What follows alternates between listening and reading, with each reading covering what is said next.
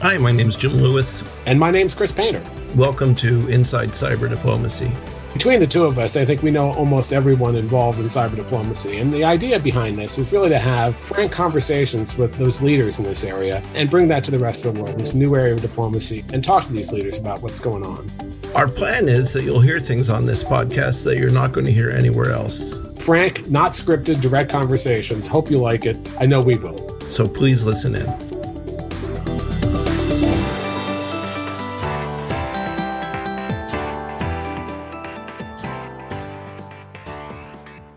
So once again, inside cyber diplomacy, and this time it's just Chris and I doing a wrap up of 2021, which was a very busy year for cybersecurity, and we're going to touch on a lot of the topics. Yeah, special edition. You know, I, I, suppose we should have some kind of like special effects, but we don't.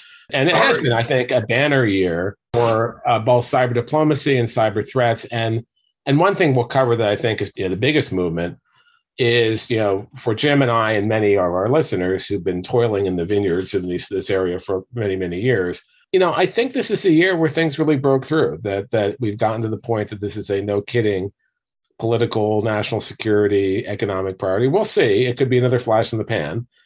But you know, interestingly, the whole ransomware epidemic and how that's raised awareness has been really interesting to watch. So already we're seeing a little retrenchment from that, but but I think that that's been a key thing but really in terms of both threats and diplomacy and and and you know substantive outcomes this has been an amazing year we'll, we'll cover it all today or cover as much as we can starting at the top it was the year of what will probably be the last gge the last group of government experts and in part that's because the first oewg open-ended working group was so successful and created the regular institutional dialogue that most un members wanted in fact probably all un members wanted so we saw a year of transition.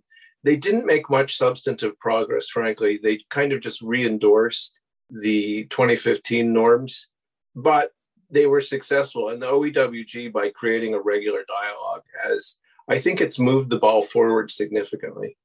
Yeah, I, I, agree. I think we, you know, I know I was, I think you were, I think many were skeptical in the beginning that these conflicting processes of the OEWG and the GG would work. But what struck me is how excited a lot of these countries who don't participate in these issues were to participate in this discussion and how much many of them not all of them but many of them really jumped in with both feet and started talking about that. And that's good for everyone if we get that that larger coverage. Now i agree with you. I think the oewg didn't do a whole hell of a lot substantively but the the advantage was getting substantive engagement or you know actual real engagement by all these countries and then reaching a consensus.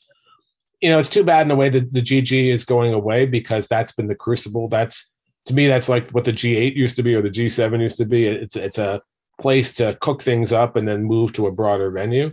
And I think it showed its value this time too because it it, it actually put a lot of meat on the bones of things that were agreed before in a way I didn't think it would either. So I think the the challenge with the OEWG is now we have this regular institutional dialogue but there's a lot of challenges in how it goes forward with a five year, you know, Star Trek like mission yeah. to, to, yeah. to, go forward.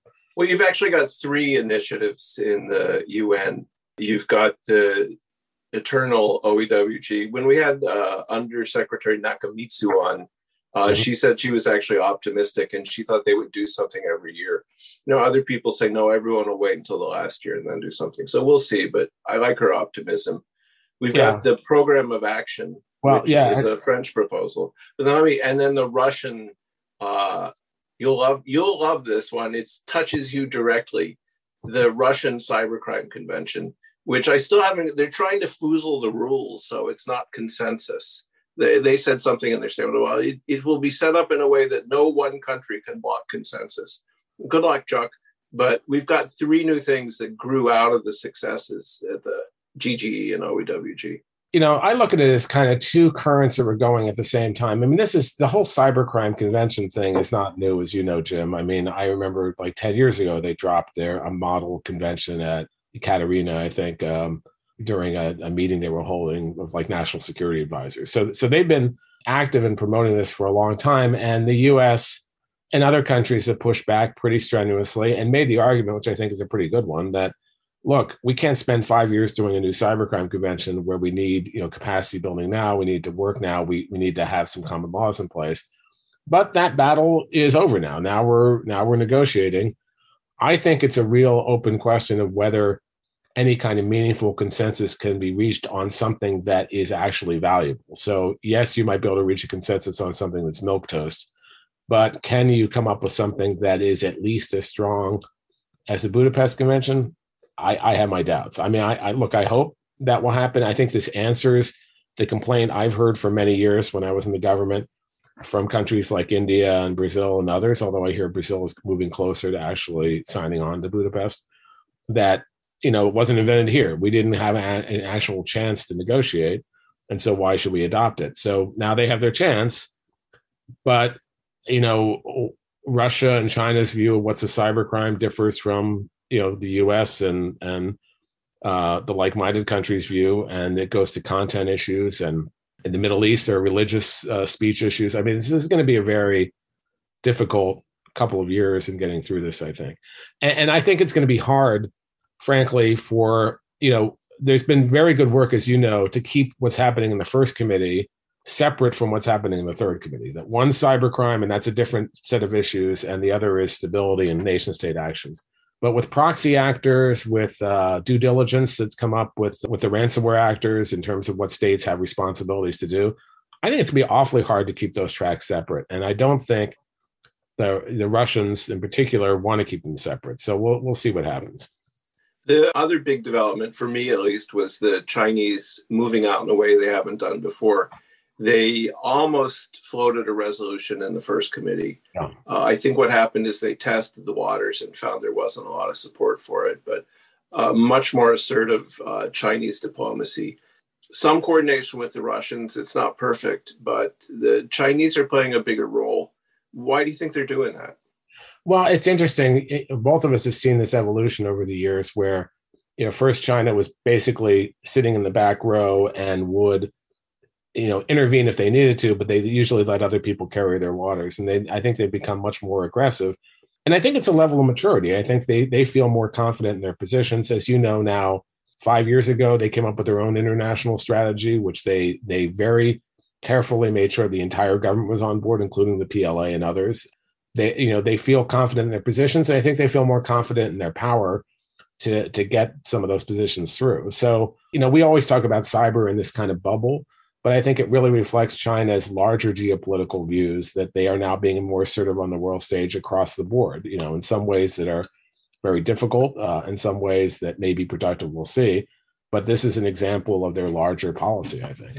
The um, point that they seem to join with the Russians and with other countries is on the the reassertion of sovereignty and the reassertion of the sovereign role of states. And you saw that in the OEWG you're seeing it in the run up to this next OEWG that the um, not allowing the multi stakeholder community to participate, which was Russia and China the last time. And th- there's a lot of countries are ambivalent on this. I mean, they would prefer to see governments play a larger role. I, I don't think it's politically sustainable, but uh, the Chinese and the Russians do have this alternate vision for how cyberspace should work. And they've been much more aggressive this year in moving out on it. Yeah, I mean, the initiative you talked about was China's you know, privacy uh, legislation they're doing internally, which you know has some connections to other privacy legislation, but also goes a much different direction. And they're trying to really make what they do global standards. So that's part of the what's going on too. I, you know, I do worry about that. That you know how obviously states at the end of the day are going to make the decisions of these things. And, and for states you know only states can restrain state action. Only states can do some of the things that are called for in these documents. But i think it's a mistake to exclude other stakeholders uh, for many reasons including that you know there's the, the chance you just miss things because the other stakeholders understand the technology better than diplomats do frankly uh, or even states do often. And, and you know, it's this pent up demand, which I think at the end detracts a little bit from the legitimacy of the outcomes. If you don't have those other stakeholders there, they're constantly both fighting to get in, but also saying what you're doing is not informed, what you're doing is not right. You don't understand what you're, you know, what the implications yeah, are. I think legitimacy is the key point here because yeah. you need politically, you just need to have them in the room. And I thought the Russians were kind of drifting towards that at the end of the OEWG, but I'd hope they appear to be drifting away. Yeah. And look, I'm part of the civil society groups too, in terms of what I do with the the Global Forum on Cyber Expertise. And I think all of us want to have that ability. And when we did get that ability the last time, you know, I think we made the most of it and and had some impact. I fear what's going to happen is, you know, the Singaporean chair will try to do what they can, but it's a state-driven process, and so Well, ECOSOC, you know, you can't get easily Mhm. Certified as an ECOSOC thing. It's almost you know impossible in the short term. It, it, it is the UN. Uh, you, you've probably seen the letter that's floating around to Yes, encourage the chair. Good. Yeah, I did too, uh, in my personal capacity. The authors of the letter seem to think they're going to get a compromise, like what we had the last time, which was, you know, the start 15 minutes late so people could speak beforehand and then have the side meeting that was open, the, the David Koh so skillfully chaired. So um, it's a shame, and I, I don't fully under it's it's a strong belief at least on the chinese side that the you know these people should not be having a voice in this Well, I mean, I think part of it is, you know, we have to address some of the the concerns, which is, look, it just can't be Western companies, it just can't be Western civil society groups. You want to get broader participation, so I think that would help, and I think we've we've done some of that. I think the the the other issue is it's going to end up like the last time being up to states to incorporate some of those views in their submissions. So Australia, uh, Johanna Weaver was really good. Their their process of incorporating other stakeholders' view. Canada with their Let's Talk Cyber series, which was good. I think the more of these states that do processes like that, like I'd love to see the US do that. I'd love to see the US have a more structured way of dealing with the multi stakeholder community, in addition to all the conferences and other things they do. I think it's valuable to get that input. And I suspect in this administration, you're going to see that. Uh, we'll see as you know the reorganization unfolds, but I think that will be something. And you've already seen this in the third committee. So yeah and the third committee, um, the part of state that's that's taking the lead on that uh, INL has put out something in the Federal Register saying, you know, we want to consult with people. You know, let us know. They've gone one session already. So I think I think more of that, not just the you know, not just Australia, Canada, but the U.S. taking a lead in that, UK, the Dutch, others. That helps. It's not a, a solution, Yeah. but it at least gets you partway there. you touched on two topics i want to come back to uh, johanna and uh, i can't remember but whatever it was we'll come back to it oh state state reorganization how could i forget but before we move away um, we need to talk about one multi-stakeholder thing the paris call Yeah. which uh, the us refused to sign a couple years ago i thought that was mainly uh, procedural fouls by the french the french sent the document a little bit beforehand and said here Yeah. take it or leave it unsurprisingly, a lot of big countries said no way, Jose. But this year, I think that it was a little smoother. There was a definitely a different spirit in Washington. We wanted to placate the French a little bit because of AUKUS. So, Yeah. uh, where do you put? I've always been a little suspicious of it, in part because it's tied closely to the Digital Peace Institute, which you know, you know, an initiative that doesn't engage the Russians or the Chinese is is not always going to have as much impact as you might hope. But where do you where do you rank the Paris Peace Call? It's a good thing. So it's a good way to get people on the same page. You and I, we all had this debate uh, when we were members of the Global Commission on the Stability of Cyberspace because the Global Commission signed on. I forgot about that. Yeah, and so we we talked in that commission about should we sign on? What's the value of it? And I think you know we said then still holds that its its greatest value to me is it is awareness raising exercise to get more penetration. So now they have I don't know you know hundreds and hundreds of stakeholders signing, uh, lots of different countries. That's good. Some still big emissions like India and others. Um, and you know, I, I- don't think it says anything dramatically new that hadn't been said before. There are a couple things like no hackbacks that the commission talked about, but hadn't been stated U.S. I mean, I think it was stated U.S. policy, but not in stone. It's Um, actually U.S. law. So yeah, well, it's U.S. law, but uh, but yeah, I mean, for U.S. residents, yeah, uh, under 1030. But but I, you know, I think um, I think ultimately it's a good thing from that standpoint. Uh, the working groups that have been formed uh, under it. I mean, this is one thing everyone's always worried about. You you know, conferences and working groups are are never destroyed; they're only created. Right? You start. It's like the opposite of matter. Matter is never, you know, it's never created or destroyed. This never, you never destroy something. And indeed, there are all these working groups. But I participated a little bit in some of them, and I found them actually to be useful to get the various stakeholders together and to you know come up with some thoughts that could be helpful yeah. to these UN processes.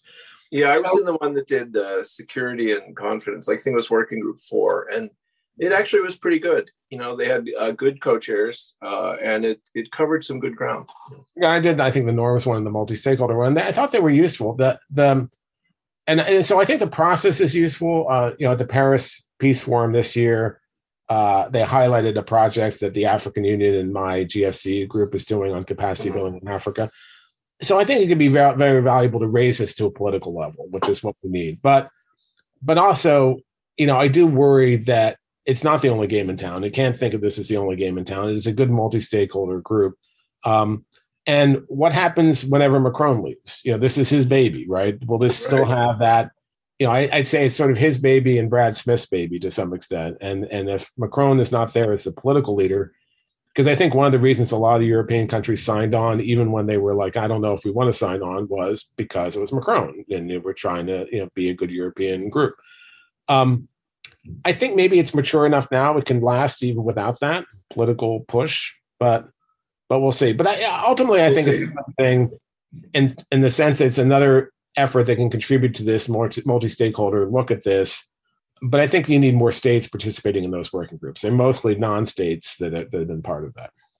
My impression is that the uh, french saw the uh, previous administration as an opportunity to push forward the ideas of a sovereign europe uh, an autonomous europe strategic autonomy all the things digital sovereignty uh, it, led by France, right? Yeah. Uh, France perhaps in partner with others, but with Merkel leaving, and that opportunity was sort of snatched from them with the change of administration. So there's a little bit of grumpiness. I don't yeah. know. I don't know if that will survive. I don't know if oh, it will survive I, Macron. I, th- I think some. I don't know if the initiative will survive Macron, but I think the kind of digital protectionism. I mean, that's something that I think is more ingrained, and there is a view of U.S. companies as being out of control. You know, this Digital Markets Act, for instance, in the EU is is going to happen, I think, and that yeah aims yeah. squarely at U.S. companies. Not just there's no they're now added a broader group, I think, but but not you know, by much, not by much, not by much to be sure. But I think that's it does raise this issue of Europe. I think cares about sovereignty for economic purposes and sometimes privacy purposes, where Russia and China care about it for political yeah. and defense purposes. And you know you have to under, you have to kind of pull those apart because I agree with you. I think Russia and China and China in particular is much more pushing on the the absolute sovereignty issue. We raised briefly the issue of changes in personnel. Uh, I'll just, I'll, this is a plug. She didn't pay me to say this, but Johanna Weaver's departure is a huge blow because she was instrumental in getting the OEWG to success. And her nights spent in Irish bars drinking with the Russians qualifier for some kind of medal, um, if nothing else. But uh, one with rubies in it, like yeah, yeah, with rubies, three rubies. Um, uh, who else has got? there's more changes in the works, but we're yeah. seeing a turnover in cyber diplomacy. You know, I really miss Johanna. I mean, she's still active in, in new roles and capacity building, other things. So she's staying with the program, which is good. But I think she was incredibly instrumental. And there's a lot of really good, you know, if you think back that this kind of field really kind of started in earnest 10 years ago, um, and you look at the number of players and talented players are there are now, you know, uh, Heli, Toby, all the, you know, many people we've interviewed on the show. It's pretty astounding. I mean, in terms of that growth, and and I think the positive nature of this is if this is really a mature area, then we will in fact uh, have people leave. I mean, that's what happens generally. And you know, ambassadors, mm-hmm. other people, they cycle through in three year or four year or two year increments. So if we can get people, new people in, and they can hit the ground running, that's great. I used to criticize my my colleagues in Japan because they had great cyber ambassadors, but they lasted like a year and they were gone. the problem with that is that you're only allowed so many words in the GGE reports and so every, but you have to list everybody who was in the group. And so every time the Japanese changed it, I said, please pick a guy with a short name. We've only got 7,500 words and we're eating up, we're eating up, you know, a quarter of them on the darn participant list. Well, I, I you know, I was, uh, I, I, actually told this to one of my Japanese colleagues after we did our one of our bilats when I was at state, and he pulled me aside and said, "Oh, by the way, I'm leaving next week." But you know, the last one was there for quite some time through this whole process. I think an excellent, an excellent. Uh, yeah, and and look, that to replace. Yeah, and that, but that was the thing that I was going to point to. I've been very impressed that even when they were cycling through people pretty quickly, the new person would come in and hit the ground running, understand this, get it, and that's what we need, right? We, I, you know, yeah. we need to make this so that it's an ordinary foreign policy issue that people can step in and pick up quickly and and move forward. And so maybe the field is maturing. Maybe that's what it's showing to us. And, uh, and on those lines, uh, after um, considerable period of reflection, the uh, State Department has come out with what I think is a pretty good organizational uh, expansion of the cyber and emerging technologies portfolio. It's it shows a seriousness. They've got an assistant secretary. They've got a tech envoy. Uh, positions not filled as of this podcast, but a good structure. Uh, what do you think? You know, I think they they landed in the right place. I was I was critical of. Yeah. I mean, I was very critical of Pompeo's uh, structure, especially in the way he did it on the way out the door after sort of starving it for three years um, or two years. Uh, Tillerson starved it even more. But but you know this very much reflects, I think, the organization that we see in the Cyber Diplomacy Act, which I also you know worked with the Hill on. Um, and the two things, the two I think core things I wanted to see, and I would have thought it was a failure if it didn't do this, is a be at a high enough level they could actually coordinate and knock heads. You know, so if you put in any of these stovepipes at state, and you and I know there are many stovepipes at state, um, that if you put it at a high level, deputy level, secretary level, maybe political undersecretary level, it has that cross-cutting capability. And they did that, at least for now. You know, I, I imagine the internecine fights are still happening at state mm. about who wants it and how, you know, and different equities and stuff like that. But putting it under Wendy Sherman, who gets this issue. I mean, I worked with Wendy when she was at when we were both at state and she was the one who tasked all the regional bureaus to do uh, cyber engagement strategies which was she also she also didn't pay us to say this but that was really a pretty smart move i mean she has a lot on her plate as d but uh, she takes this issue so it was a good good pick to have the new thing report up to her and, and, as a practical matter you know this too although i reported to the secretary when i was there you don't deal with the secretary every day no one deals with the secretary every day so if you really need the secretary, you can do it and you go to the staff meetings. But but the person I worked with most was uh, you know with Tony and Bill Burns and Jim Steinberg uh, before that, and so this practically makes sense too. Um, so yeah, she has lots on her plate, which is a, a, downside, but she actually does care about this issue. The good side. So so that and then the other watchword I was looking for is breadth. So if it was narrowly focused just on international security issues, um, you know those are important issues obviously we talk about this all the time but i think you know when i when my office was created we deliberately had a broader mandate because we recognized that there were cross dependencies between these issues that you know when the the russians talk about internet governance they're talking about human rights issues and security issues. When they talk about security issues it's a broader mandate. So if you don't have a place where that all comes together you know you're going to end up with fights within the department. It's going to be very unclear. And so having it cover not just the straight security issues, but some of the you know internet governance issues and also the human rights issues, to me makes sense. Now the weird thing I didn't anticipate was the sort of new technology special envoy.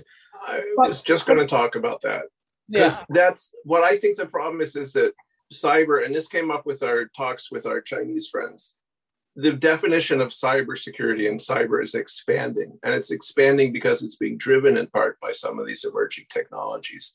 So there is a that's part of why I like this organization is that they they may not fit perfectly together, but it is clearly the direction that things are moving. And so having two uh, DAS level entities covering ET and cyber kind of makes sense along with the, covering the human rights and internet governance yeah i i i you know I, the way it was explained to me and this makes sense to me is that if you put it all on the the cyber person that that's just too much that, that you know and and there are things that there are new technology they're not cyber like bio and other things that you know that that are not straight cyber stuff so the the important thing to make that work so i agree splitting it off makes sense Uh, and it wasn't really addressed in the Cyber Diplomacy Act. I mean, I, I, this was a, a, newer issue that came up. At the same time, I think having close coordination between those positions makes sense. So again, having them both report to Wendy Sherman makes a, a good deal of sense to me. Yeah. So, so I, I, don't think I, you know, I have really any quibble with the way they did it. I mean, I found it easy to be a supporter of it because it it really yeah. reflected all the things I thought they should do. And at times I wasn't sure that was the direction it would go. Um, that was kind of amazing. That it really came out really well. And if you look at some of the previous secretaries, that was not a guaranteed result at all.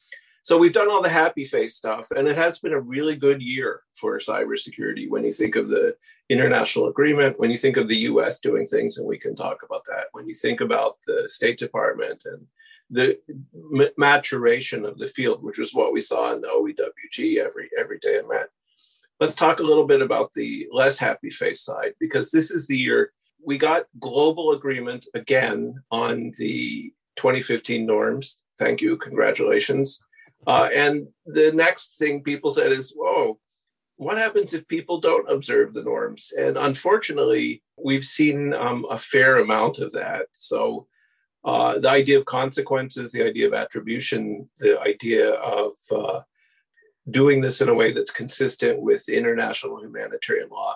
These have all come to the fore this year because we have norms. We don't need any more norms eh, for the most part, but um, we have this problem of accountability. Yeah, I mean, I someone jokingly said to me about our podcast recently that we always end on deterrence. So we're not ending on deterrence this time because this is this you you know I love deterrence. I love ideas from the 1950s. It's like television shows from the 1950s. And, and deterrence and is the Ozzie and Harriet of cybersecurity. My our argument to you is that when when we actually talk about this issue, when we talk about accountability and consequences, we really are talking to, about deterrence with another name. You know, so. Uh, it's not nuclear deterrence, to be sure. Let's, it's nothing like. Let's set up a solarium commission. Oh wait, it's been done. How many times can you do a solarium commission?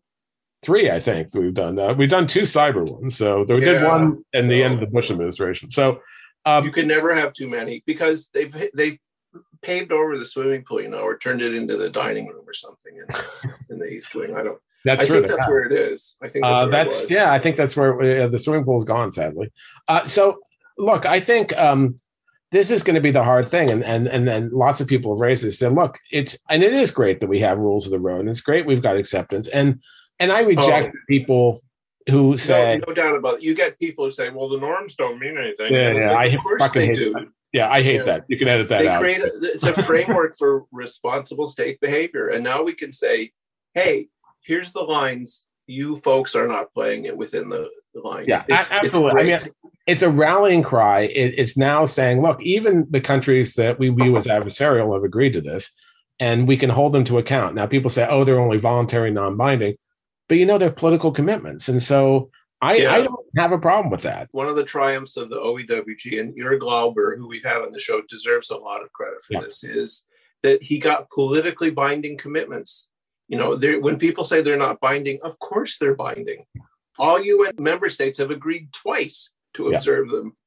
Well, and, and that's right. That's why I, you know, I don't know what a treaty does for us now. I mean, maybe in the future, yes, but now well, it's a nicer paper it's on nicer paper and better ribbons. But I but I, but I do think the the accountability piece is the missing piece, and and there is where I get less optimistic. That I don't think the UN has the stomach or really the ability to talk about accountability because that becomes a very political issue very quickly.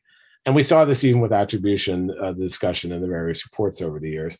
But if you get to accountability and holding countries to account for violations of either international law or these norms, I don't. I think that's something which has to be done in smaller groups. And you know, we've said this before. We suck at this. We are. We are.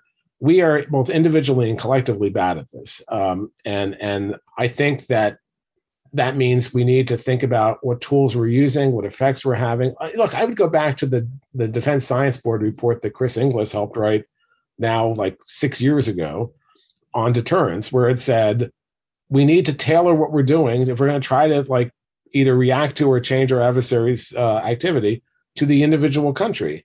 And what we do is we do, you know, when we talk about economic sanctions, which have their place, we do it inconsistently. Um, you know, Deripaska is a good example. We lifted the sanctions on him. uh, and he's a close crony of Putin. We don't go after things, and maybe there are reasons we don't go after things that maybe Putin will care about. So we have to think about how we can use all these tools, including our military tools, in an effective way. And I don't think we've gotten that. I am heartened by things that happened, like the the diplomatic toolkit in the EU. I I was skeptical that all the EU could ever agree together on the, those things, and they did, which is great. So that kind of collective action seems to me the road forward. But we have a lot to do, and, and part of that goes to the issue I raised in the beginning, which is to mainstream this issue.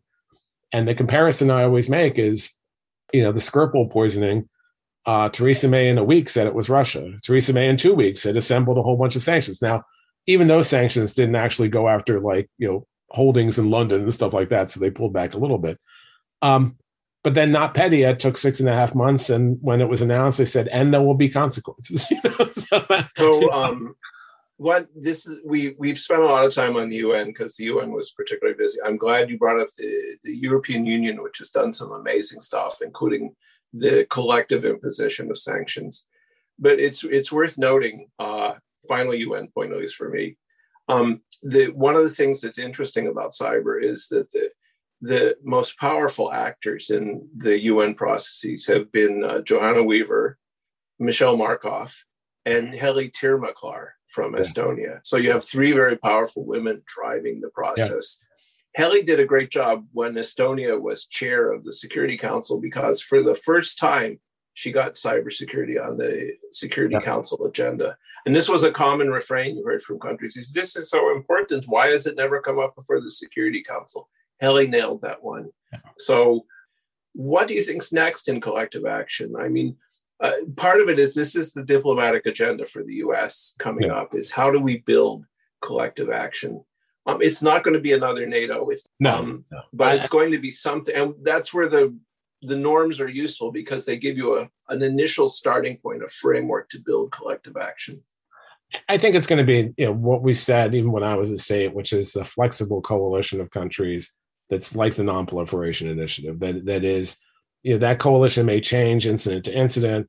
We've been better at exercising the muscle memory to do attribution quicker. There are countries that still are very uncomfortable take going beyond attribution. There are some countries that are uncomfortable even doing attribution publicly, but um, but I think they're getting more comfortable with that over time as they're seeing these things hit them. Um, so it's going to depend. You know, you're not going to be able to get. Uh, I, I, agree. I think a NATO is a, a formal kind of organizations, it's just not going to cut it because there's too much divergence in the way countries think about this. I do think we're better off acting collectively than we are alone. I think it gives us more legitimacy. Um, you know, I think that includes even our our cyber operational tools. We should be working with other countries yeah. more on those things. But I think we, you know, I do think this is this is the this is going to be the future. And then, you know, although you're fond of saying, and this is right, that we haven't really seen escalation we have to make sure that what we're doing actually doesn't make things worse. You know, that we we go after the bad actors in a way that's going to either change yeah. or respond to their activity without. Well, making- one of the, the what I would also say is that this is a escalation is a manageable problem. Yeah, I agree. We all know the diplomatic tools to manage it, and it should not be an excuse for inaction, which too often that's in the past been what the result was. Is oh, the Russians will be mad if we do something back to them Possibly, um, but we can manage that. Yeah, I, I think that the dip, the fact that we have diplomatic ties and military ties and intelligence ties and political ties, that's what you use to manage escalation in the physical world and in the cyber world. And you know, I go back to that famous quote from James Clapper after that that we didn't do a lot of the things we could do after the election interference because we were, you know, in a glass house and worried about what Russia would do to us. That's not sustainable for any country. It can't we can't be so worried about this that we don't take any action because that just makes matters worse. You know, that just encourages any country to get into this war. So, so I, I'm concerned about this, and that ties to the other big story of this year, which is the ransomware issue, which kind of came out of nowhere. Uh, it's been around for a long time, and, uh, and some real success by the White House in pulling together that ransomware coalition. And yes, it's absolutely. new, you know, but that's that's a, a one of the first big efforts that we've seen that grows out of this mature, maturation and deeper understanding. So some real progress. Well, and an interesting coalition too. The 30 country, whatever you mm-hmm. call it, summit group meeting, whatever you want to call it, uh, they did. uh, was significant in the sense that it didn't have all the usual players. I mean, South Africa and Brazil and others were part of it, which is important, you know. So you, you broadening yeah. this out. So I think that was very important. I think it, the White House orchestrated the Biden going to the G7, Biden then going to NATO, Biden going to the EU, and then Biden meeting with uh, Putin in a very, I think, masterful way. Done really well on this. I I got a readout of some of those meetings, and uh, he actually was pretty tough.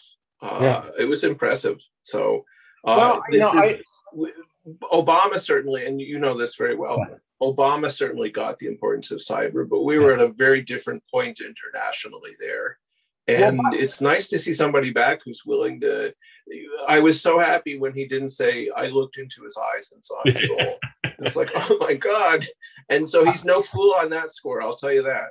Well, no, and, and I was impressed, you know, when I was in the government and even at the White House, Obama certainly got this, but so did Biden. You know, when we talked, we right. briefed issues, Biden got it, asked the right questions. And, you know, Biden was very involved in the China intellectual property theft issue. So it's not, this is one of the maturity levels that I see uh, that's come with this administration is instead of having people you have to spoon feed this, you have people like Jake Sullivan as a national security advisor, you have Ali Mayorkas over at DHS. You have you know Wendy and Tony at uh, State, who both have dealt with this before.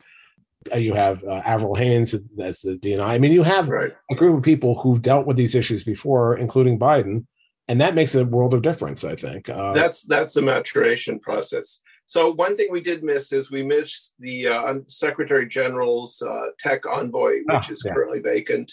Uh, they occasionally have meetings that some of us participate in, but we'll see where that goes. Did we miss anything else? I mean, we didn't talk about SolarWinds, but that's we no. I, the, only, the only thing I'd say about that is the whole year started off with a bang with SolarWinds, and the Microsoft Exchange, the server hack, and then of course the collective attribution around those was important too in a diplomatic way. So, so this has been an active year in terms of threats as well, uh, and and and this one other thing I'd say about ransomware. I mean, an open question now is is uh, Russia going to take action or not? You know, Biden sort of put a line in the sand, said time will tell. Well, time is ticking, so you know that's going to be something we're going to watch closely going into next year. Obviously, yeah. I think that there's all these other things, as you said, Jim. There's the IGF coming up uh, soon, um, so they're, uh, uh, you know, I think they're trying to make that a stronger form. You mentioned the the special envoy, which is vacant, but they're trying to move across a lot of things. So, you know, I think I think this is going to be. You know, I've said this for my own group for the GFC is I view this next two years, and I've said this before, so take this with a grain of salt. I do view these next two years as being really critical in this area. I, you know, I do think we're. I, I'm not going to use the inflection point thing. I've used that too often in the past, but I think that I do yeah, we think need some new cliches, Chris. Come on, get with it. not wake up calls and not cyber 9/11 or Pearl Harbor. Uh, but someone told me cyber. Um, oh God, what was it? Cyber Hamburg. It was a German speaker, of course. I thought we are we are really stretching sports fans. Yeah, I mean, yeah. just give it up. You know, it's not. I don't. I, I don't think it's going to be a year of inflection, but I think it will be two years of progress. The issue has matured. There's a strong team in the U.S there's a strong team in other countries and people have a framework to work off.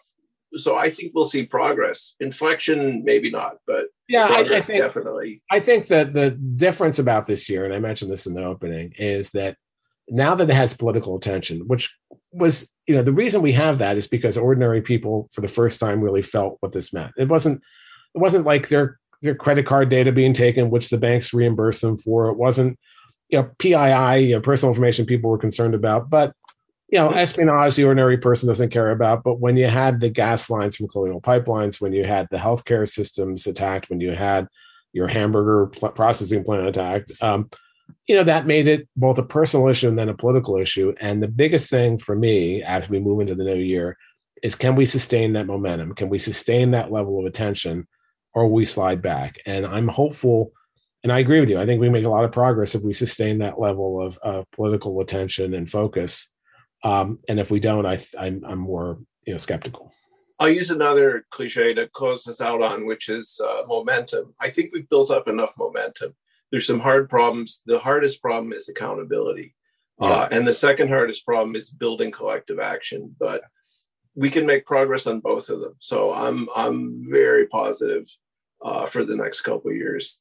Uh, yeah. Hopefully, that'll give us more to talk about because this is the closing episode for 2021. There should be rousing theme music at this point. Yeah. Sorry about that. Please add, but, please add rousing theme music. any, any, any final thoughts, Chris? Uh, no, look, uh, I, I, reflect on two things. Not only this year has been really momentous, but I mean, this year we had the podcast. We launched the podcast, and and uh, and I'd also say not that that's necessarily overly momentous, but but look, I, I want to thank all the guests we've had over the past year. We we've had a, a really great array of folks uh, who are really on the ground floor of these issues, and we've had great discussions with them. And you know, I've heard from many people who who listen to this how interesting they find this. Uh, you usually find it interesting when Jim and I argue with each other, but also they they find it interesting when yeah, they should ring a bell whenever we say deterrence. right. uh, but but you know, I I, ha- I personally have found it really interesting to to and and just getting a different perspective having these discussions. So we really look forward to next year. Uh, we plan to be back um, and have a you know a, a, a, new slate of folks to talk to, maybe some old folks too. But this is not going away as an issue, and really appreciate everyone who listens to us. And uh, please continue to do so. We'll have start up again in January. Thank you for listening. And that's it for this session. Thank you. This podcast is made possible by the generous support of the Cybersecurity Agency of Singapore and the Estonian Ministry of Foreign Affairs.